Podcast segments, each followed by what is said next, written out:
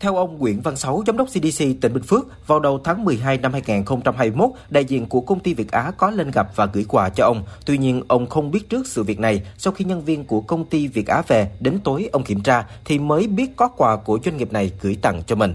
Sau khi nhân viên của công ty về, đến tối tôi mới kiểm tra quà mà công ty gửi lại cho bản thân tôi. Thì sự việc này thì tôi cũng đã báo cáo với tổ chức, báo cáo với lãnh đạo các cấp và cái phần quà này thì sau, ngay sau kỳ nghỉ lễ thì tôi sẽ nộp lại cho các cơ quan chức năng. Giám đốc CDC tỉnh Bình Phước cho biết thêm, đơn vị đã tiến hành đấu thầu công khai trên mạng đấu thầu quốc gia theo quyết định 1170 của Ủy ban Nhân dân tỉnh. Công ty Việt Á trúng thầu, CDC tỉnh này đã chuyển tiền 7 tỷ đồng thanh toán cho công ty này theo quy định.